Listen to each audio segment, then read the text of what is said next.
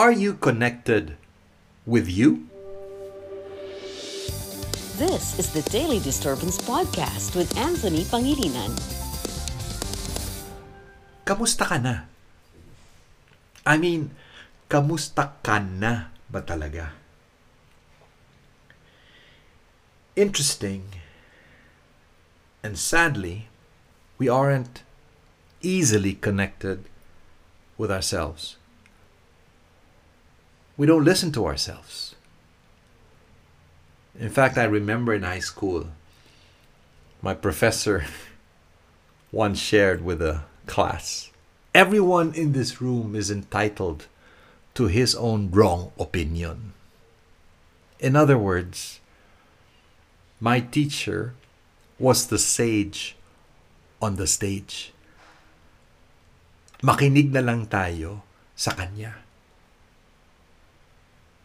We've been taught to listen to others, to be sensitive to others, to be empathetic towards others. Yung sarili natin, isang tabi na lang. Saka na lang. Dapat selfless tayo eh. Unfortunately, when you don't connect to self, you end up hurting yourself. Ang hindi nagpapakatotoo, sariling buhay ang inaabuso. You see, the word abuse is from two words abnormal use. We end up taking ourselves for granted. We end up setting ourselves aside. And we're able to give less and less and less because we no longer take care of the self that pours out to others. Even as a consultant, I had forgotten to listen to myself. Dapat daw objective pag merong project.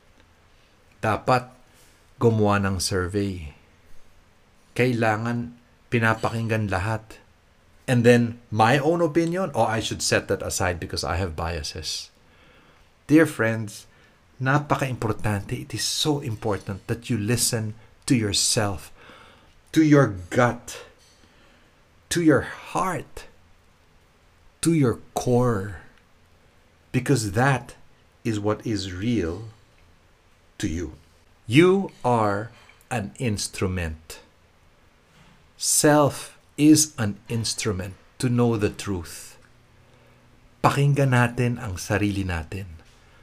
Let us connect with ourselves and let us open our eyes to the whole truth and nothing but the truth.